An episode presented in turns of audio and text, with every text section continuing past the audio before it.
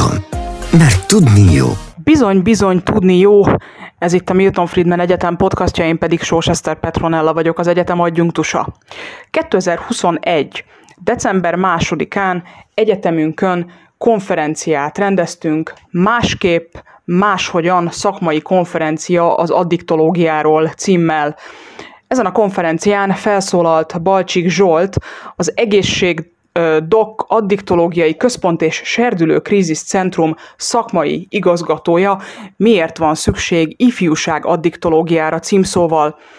A konferencia után néhány érdekes függőségekkel kapcsolatos kérdésről beszélgettünk, olyanokról, amelyek mindannyiunk számára fontosak lehetnek. Zsolt, első körben hagyj kérjem meg, hogy mutassa be azt az intézményt és azt a munkát, amelyet végez, hogy pontosan el tudjuk helyezni, hogy miről van szó. Ha jól értem, ez egy viszonylag speciális intézmény, és, és új is, igaz? Igen, köszönöm szépen. Magamról talán annyit, hogy 20 éve foglalkozom szenvedélybetegekkel, elsősorban drogbetegekkel, de mindenféle súlyos állapotú addiktológiai esettel, illetve emberrel, és az Egészségdok Közhasznú Alapítvány az a szervezet, ahol én dolgozom, igazgatom tulajdonképpen ezt a szervezetet. Ez egy integrált intézmény, tíz évvel ezelőtt indult, és azóta így szépen felépítettünk egyfajta ellátórendszert illetve egész pontosan a újabb és újabb szenvedélybetegek ellátásával foglalkozó szociális és egészségügyi alap- és szakellátásokat integráltunk össze, oly módon, hogy bármilyen addiktológiai típussal érintett ember, ha segítséghez fordul hozzánk, akkor tudjunk neki adekvát módon segíteni. Tehát akár szerhasználati szokás, tehát bármilyen szerhasználati szokás, a viselkedési addikcióval is, illetve hát életkorban is.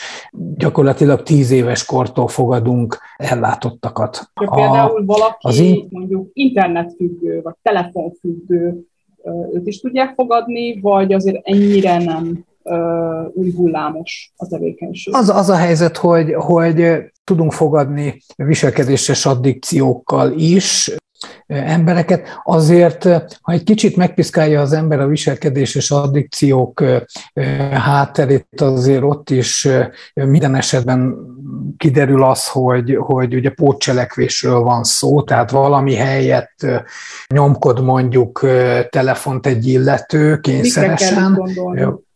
Hát ezek általában olyan lelki állapotokat jelent, vagy olyan kapcsolati deficiteket, elsősorban családon belüli, vagy társas kapcsolatok beli deficiteket, ami elő kvázi a valóság elő mondjuk a virtualitásban menekül valaki. És minden ilyen típusú, nem csak ilyen típusú, tehát minden addiktológiai típusú esetnél az elsődleges kvázi beavatkozási forma az a családterápiát jelenti, vagy legalábbis az elsők között. Tehát, hogy a családra, mint rendszerre tekintünk, ami ugye kapcsolataiban megjelenő, a családon belüli viszonyokban megjelenő deficitek okozta tünet hordozója az, aki effektív szerhasználó. Most a szer az lehet a kóros internet használattól kezdve az alkoholon át bármi ö, olyan jellegű dolog, ami függőséget okoz.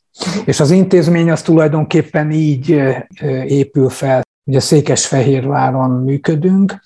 A nappali részlegben egészségügyi szak, illetve szociális alap- és szakellátások vannak, mint ahogy említettem, integrált formában. Ez azt jelenti, hogy közösen működik a tím, közösen uh-huh. gondolkodunk a különböző szakmák szerint. Van orvos, pszichológus, családterapeuta, addiktológiai konzultáns, szociális munkások különféle specializációval, tapasztalati szakértők, tehát felépült szenvedélybetegek, szociális ápológondozók, ápoló, gyermek, gyermekpszichiáter, felnőtt pszichiáter, és a, tehát ez úgy néz ki, hogy, hogy az egészségügyi szakellátások jelentik az addiktológia járóbeteg szakrendelést, illetve gyermek és ifjúság addiktológia szakrendelés és gondozást.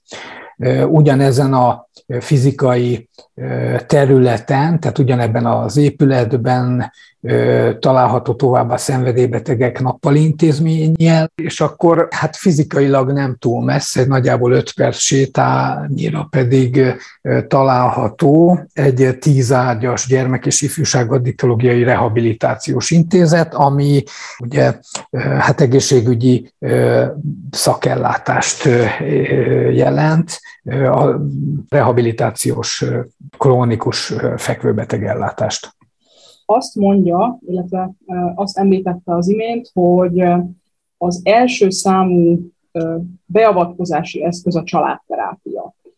Addiktív viselkedések, szerhasználat esetén. Mi történik akkor, hogyha a betegnek, a szerhasználónak a családja ebben egyáltalán nem partner, és nem akarja mondjuk tudomásul venni, hogy itt egy családi dinamika a probléma, és nem a szerhasználó. Mit tud ilyenkor csinálni a szakember?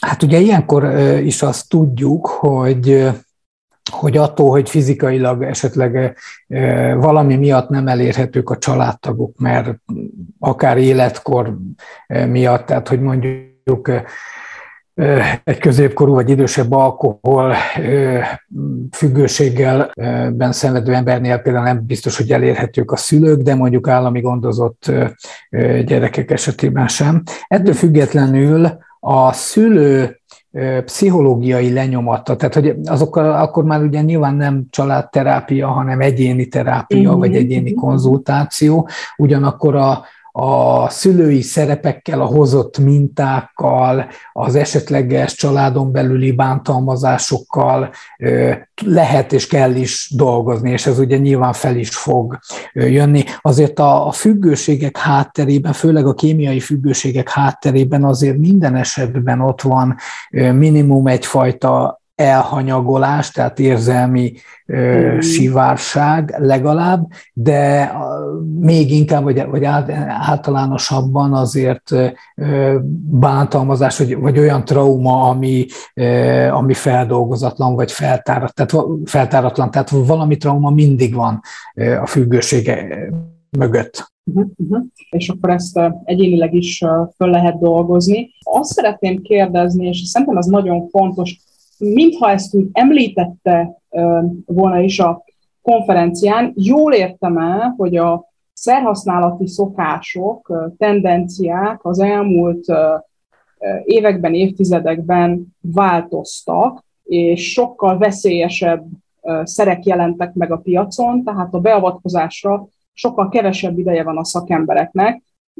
Valahogy úgy fogalmazott, hogy az alkohol évtizedek alatt öl, a designer dolgok viszont pár év alatt elintézik ugyanezt. Ez nyomást helyeze az önök munkájára, az önök ellátórendszerére.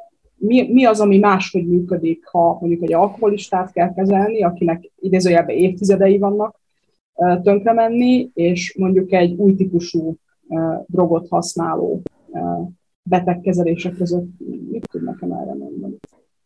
Hát ugye, ami alapvető különbség, ahogy ön is mondta, tehát ez, hogy mondjuk mennyi idő alatt épít le valakit egy adott szer. Tehát igen, az alkohol esetében ez több évtized. A klasszikus kábítószerekre mondtam azt, hogy néhány év, mondjuk ilyen 5-6 év után már azért eléggé le, általában leépülnek. Ezeknél az új típusú pszichoaktív szereknél ugyanez a leépülés történik meg néhány hónap alatt.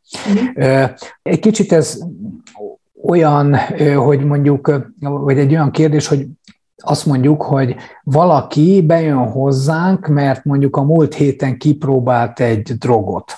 Most akkor ő tulajdonképpen, mikor, tehát hogy mikor kezdődik a függőség? Aznap, amikor először kipróbálja drogot, vagy amikor először megismétli, vagy, vagy esetleg két nappal azelőtt, hogy először drogot használ. Tehát, hogy nyilván nem, tehát, hogy az nem időhöz köt, nem konkrét eseményhez köthető, hanem ez egyfajta, hogy egy másik előadásban elhangzott, ez egyfajta olyan személyiség fejlődés, vagy félrefejlődés, aminek ugye ez a tünete, vagy ez a jéghegy csúcsa, és az emiatti lelki állapotot, vagy emiatti állapotokat próbálja az ember drogokkal kezelni. Na most, ami nagyon hangsúlyosan különbség az az, hogy az új típusú pszichoaktív szerek, ezek nagyon gyorsan egyfelől leépítenek, másfelől pedig nagyon komoly pszichiátriai elváltozásokat okoznak, és tehát nagyon akut állapotúak lehetnek az emberek. Nem feltétlenül maradandó, azért a drogok okozta pszichózis az általában elszokott múlni a droghasználat befejezés éve viszont nagyon felhívja a figyelmet, tehát látható módon felhívja a figyelmet arra, hogy nagyon nagy a probléma, tehát hogy krízis van, krízis intervenció van, tehát alkohollal tényleg el lehet bújni, meg el lehet évtizedekig működni, egzisztenciálisan jól el lehet lenni, családokat lehet, tehát hogy jó, látszólag jól működő családban lehet lenni alkohollal tényleg sokáig, de mondjuk új típusú pszichoaktív szerrel nem. A másik, ami nagyon veszélyes dolog, hogy az alkoholt, az alkohol hatásmechanizmusát, a, a, a, a különféle alkoholista, hogy ezeket a, ezeket a görög ABC, a alfa, beta, gamma típusú alkoholizmusokat, tehát hogy ezeket elég jól ismerjük, ezeknek egy jól leírt folyamat van a függőségnek és az okozott károknak. Ugyanez igaz a klasszikus kábítószerekre, tehát hogy a heroint is nagyon jól ismerjük, az ópiátokat nagyon jól ismerjük, kokaint is, az amfetamin származékokat is nagyon jól ismerjük, ugye évtizedes, több évtizedes szakirodalma van ezeknek, meg kutatási anyagok. Na most az új típusú pszichoaktíváknál az a probléma, hogy ezek hetente változó, új kémiai vegyületek, aminek a biológiai hatásairól gyakorlatilag semmit nem tudunk, hiszen a múlt héten jelent mondjuk meg. És ez rej, rej, rejti azokat a potenciális veszélyeket, mint például, ami időből időre hát a sajtóba felröppen, hogy megjelent egy mondjuk egy, egy designer kannabinoid, egy, egy szintetikus kannabinoid, ami fogyasztásánál halálesetek történnek ezzel összefüggésben, mert senkinek az égvilágon, se a fogyasztónak, se a, aki árulja ezeket a drogokat, se aki előállítja, senkinek az ég egyet a világon fogalma sincs arról, hogy ez pontosan milyen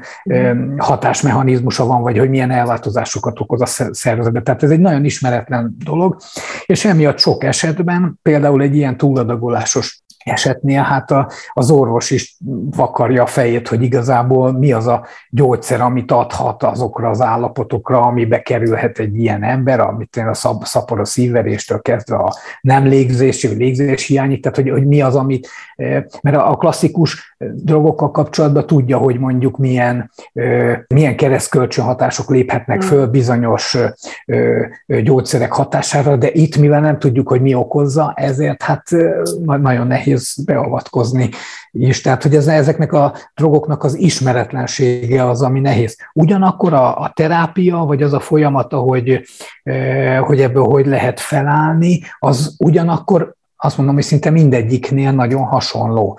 Hosszú távú, nagyon mélyre leásó terápiákra, vagy terápiás jellegű beavatkozásokra van szükség, terápiás közösség, önsegítés, pszichoterápia, adott esetben gyógyszeres rásegítés, ez, nagyjából ezek, ezek, ezek jól működő dolgok, és hasonlóképp működnek egy alkoholista esetében, mint akár egy, egy, egy szerencsejátékos esetében, hiszen ez, ezeknek ugye alap kiinduló pontja a teljes abszinencia, tehát hogy, hogy amikor kiürül a szervezetből a szer, fizikailag rendeződik az illető, akkor lehet ezeket elkezdeni, ezeket a hosszú távú terápiákat, és onnan nézem, amikor, amikor már tiszta a, az ellátott, akkor onnan nézem már tulajdonképpen a családterápia is ugye akkor kezd el főleg játszani, tehát amikor érzelmileg elérhető a e, páciens, akkor ezek akkor onnantól már ilyen nagyon hasonló folyamatok. Persze van, akinél egy-két év a rendeződés, van, akinél meg egy évtized, de hát ugye erre azt szoktuk mondani, hogy hát a leghosszabb út is az első lépéssel kezdődik. Provokatív kérdés, mi a helyzet a dohányosokkal? Ugye, az is egy hmm. olyan függőség a, a dohányzás, ami társadalmilag tulajdonképpen elfogadott, tehát legálisan hozzá lehet férni. Arra is igaz, hogy a háttérben van valami, vagy ez egy teljesen más történet, és legyek kedves, ne ide keverni. Hát nézzük a, a tényeket. Tehát, hogy, hogy egy, egy ilyen témánál ugye alapvetően a, a tények felől indulunk. A, a dohányzás az a, vagy a nikotin az a szer, ami olyan erős függőséget okoz, ami miatt a legnagyobb arányban szerhasználók maradnak az emberek.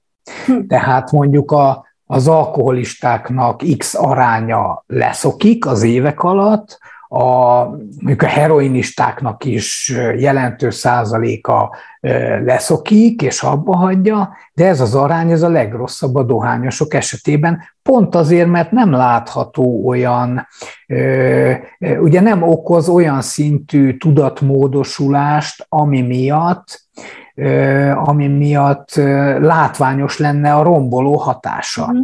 Ugyanakkor fizikai szinten nagyon komoly elvonási tünetei vannak a nikotin elvonásának. Tehát, hogy ilyen szempontból ez egy nagyon-nagyon kemény, az egyik legkeményebb függőséget okozó szer társadalmi szempontból tekintve pedig mindenképpen közegészségügyileg is, meg minden szempontból is. Ugye a, a társadalomnak és az egészségbiztosításnak a legtöbbet okozó, legnagyobb kárt okozó szer, hiszen a járulékos ugye szív- és érrendszeri panaszok, a tüdőrák, tüdőbetegségek, csökkent tüdőkapacitás, COVID, mit tudom én, tehát hogy ezeknek a kezelés az ezek miatti keresőképtelenség, ez mind-mind ugye messze ennek a legnagyobb, ennek a szertípusnak, illetve hát az alkohol még a másik, ami ugye szintén a széles társadalmi hát érintettség miatt. Ugye szokták mondani, hogy az egymillió alkoholista országa vagyunk, ez van, aki azt mondja, hogy túlzás.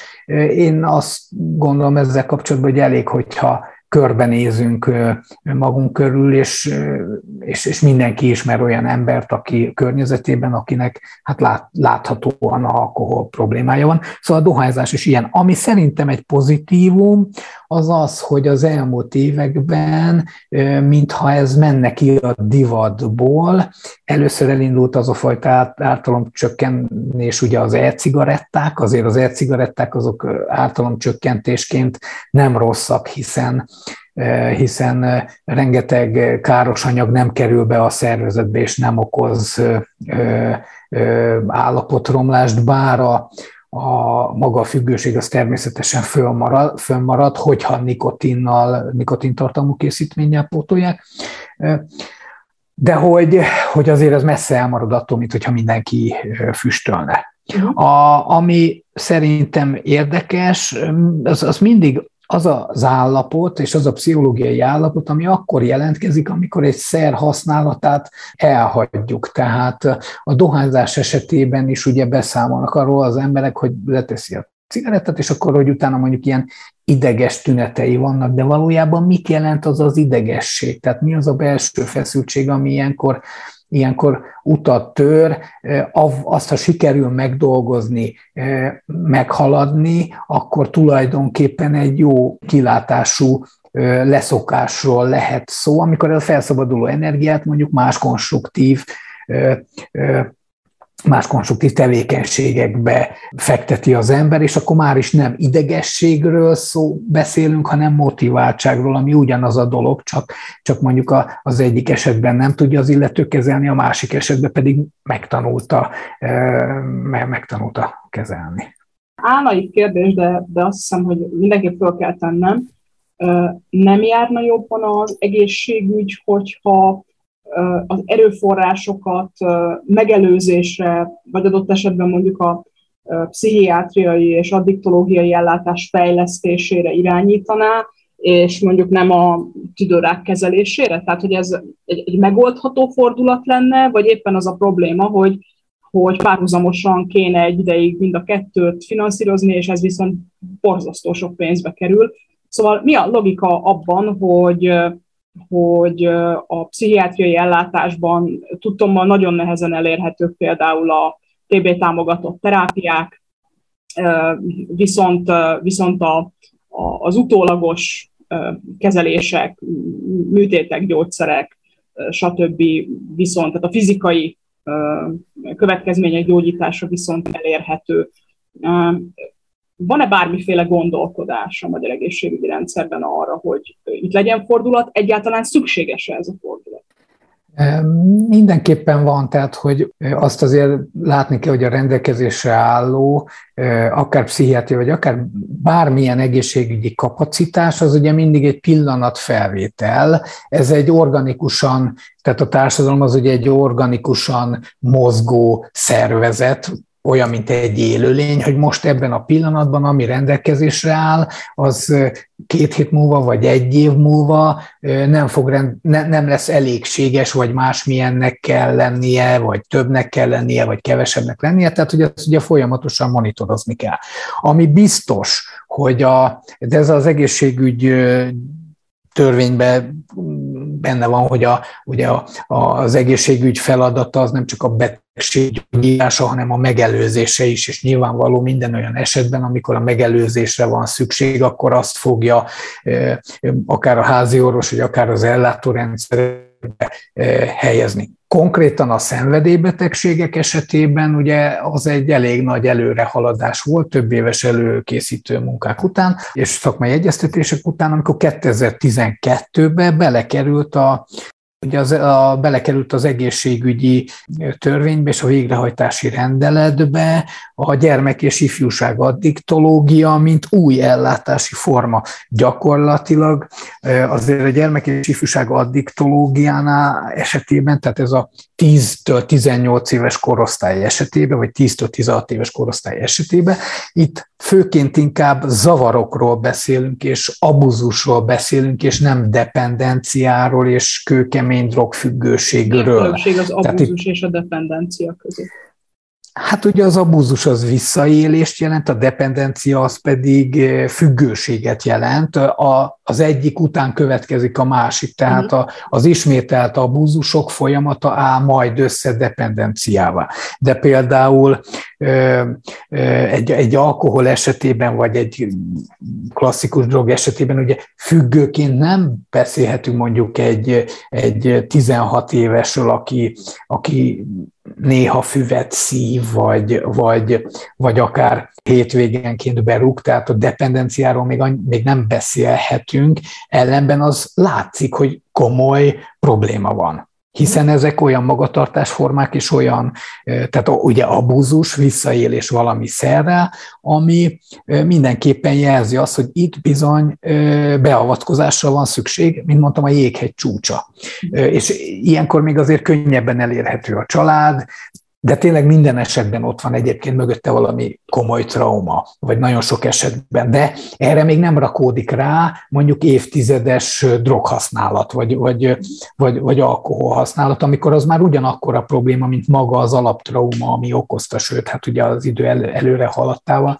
Az addiktológiai korképek, ezek progresszív betegség, tehát ez azt jelenti, hogy kezelés nélkül mindenképpen romlik a, uh-huh. az életminőség, és romlani fog az állapot. Tehát ilyen szempontból például a gyermek és ifjúság addiktológiára lehet úgy is tekinteni, mint megelőzés, vagy mint mondtam, hogy honnan kezdődik a függőség.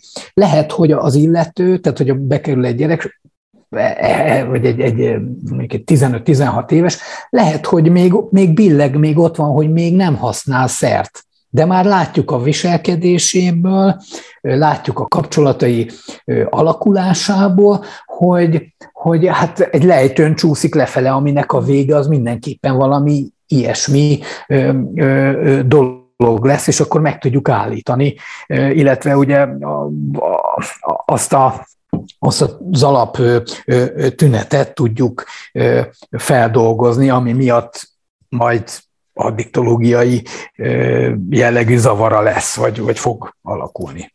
És azt ugye soha nem lehet tudni, hogy ez már holnap fog elkezdődni. Vagy... A podcastunk hallgatói nagyrészt egyetemisták, a mi hallgatóink.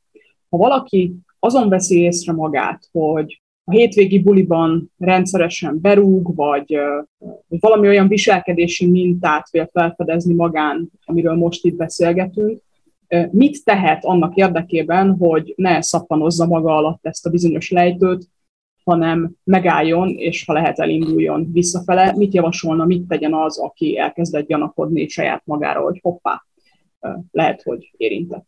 egy kicsit paradox módon, aki ezt észreveszi saját magán, az már azt gondolom, hogy az első lépést megtette ahhoz, tehát hogy ez valami miatt ha problémaként észleli, persze nyilván észreveszi magán mindig az ember, de ezt problémaként észlelem magamon, akkor tulajdonképpen viszonylag jó helyzetben vagyok, mert akkor ez azt jelenti, hogy beismerem, hogy ez probléma, és ha beismerem valamiről, hogy probléma, akkor fogok tenni ellene.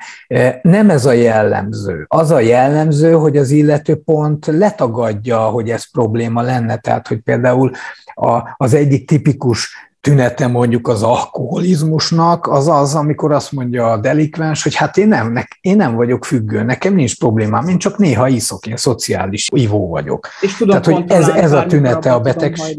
Bármikor abba tudom hagyni, bármikor le tudom tenni, ez igazából nem probléma. Tehát, hogy amikor, amikor ezzel nem néz szembe valaki, az, az az indikátora annak, hogy ez probléma. Ha valaki önreflexív, hogy mondjam, az önreflexió az mindig egyfajta visszaesés megelőzés mondjuk terápiásoknak is. Tehát az egyik leghamarabban elsajátítandó, vagy legmélyebben elsajátítandó kompetencia vagy készség az ugye az önreflexió, mert ebből adódik az önismeret, meg ebből adódik a segítségkérés készségei is, és ezek a, ez, ez a három mondjuk, amire azt mondom, hogy ha ez megvan, tehát az ember be tudja ismerni, hogy problémája van, hajlandó vele foglalkozni, és ez hajlandó segítséget elfogadni, akkor meg fog változni, és akkor tulajdonképpen nem fog ezen nem szappanozza be maga alatt igen a lejtőt, hanem mondjuk más pályát vesz az élete. Uh-huh. És mondjuk nyilván szembenézek a problémáimmal, az, az mindig annak a lehetőségét hordozza, hogy ha ezeket megoldom, ami problémáim vannak, szembenézek, akkor tulajdonképpen egy jobb életminőségem lesz, jobban fogok tanulni, jobbak lesznek a kapcsolataim, boldogabb ember leszek végső soron. Ha egy levelezős hallgatónk hallgat bennünket, jellemzően a levelezős hallgatóink nem 20 évesek, és tegyük fel, hogy saját gyermeke van már, aki kamaszkorba lépett, és esetleg ezen a gyermeken veszi észre ezeket a tüneteket. Az ő kedvükért kérdezem, mit tehet a szülő, ha azt látja, hogy itt van ez a lejtő, és a gyerek elindult rajta? Hát mindenképpen az az első, hogy segítséget kér. Az, hogyha már észreveszi, az azt jelenti, hogy hogy mondjam, tehát, hogy mivel mondtam, tehát az, az hogyha valaki szerhasználó, olyan nincs, hogy valaki önmagától a semmiből mm. szerhasználó lesz, szenvedélybeteg lesz. Olyan van, és azt szoktuk mondani, hogy szenvedélybeteg a család, ami egy kapcsolati deficitet jelent, tehát hogy kapcsolataiban beteg a család, mm. és ennek a kapcsolati betegségnek a tünethordozója a, az, aki épp az adott szert használja. Tehát, hogy ő alapvetően egy tünethordozó. Nem azt akarom mondani ezzel, hogy ártatlan bárány félreértés ne essék, de ő az, aki, akinél látszik az, hogy az egész családban probléma van. Tehát, hogy itt szintén a szülő részéről is az első, oké, okay, felismerem azt, hogy probléma van, és szintén magamra nézek, és, és nem rátolom a felelősséget, az egész felelősségét mondjuk a, a, a gyerekre, mert nyilván, tehát hogy, hogy nyilván van ilyen, de hogy ez kontraproduktív, tehát ahogy ha másra állítom a felelősséget, akkor azzal kvázi egy időben kizártam a saját felelősségem, és egy ilyen helyzetben minden szereplőnek a saját felelősségét kell, mindenki ugye saját magáért felelős, mindig az, a, azzal kell foglalkozni, a, ami az én felelősségem, és hogyha ezt, ezt mindenki megteszi, akkor tulajdonképp helyre tud állni a, a kapcsolat a családon belül, és akkor megszűnik ez a tünet, hogy valaki szert használ. De ez ugye családterápia. Na most azért ez, ez nem egy egyszerű dolog, de hát a segítségkérés és a tükörben nézés az mindig is egy nehéz dolog. Hát minden esetre, akik ilyen helyzetben vannak, nekik azt kívánjuk, hogy legyenek erre képesek, legyen hozzá erejük. Igazgató, nagyon szépen köszönöm ezt a mai beszélgetést. Én köszönöm. Önöknek pedig nagyon szépen köszönöm a figyelmet. Ez volt a Milton Friedman Egyetem podcastjának legfrissebb adása. Én Sós Eszter Petronella voltam az egyetem adjunktusa. További szép napot kívánok mindenkinek, vigyázzanak magukra. Milton. Mert tudni jó.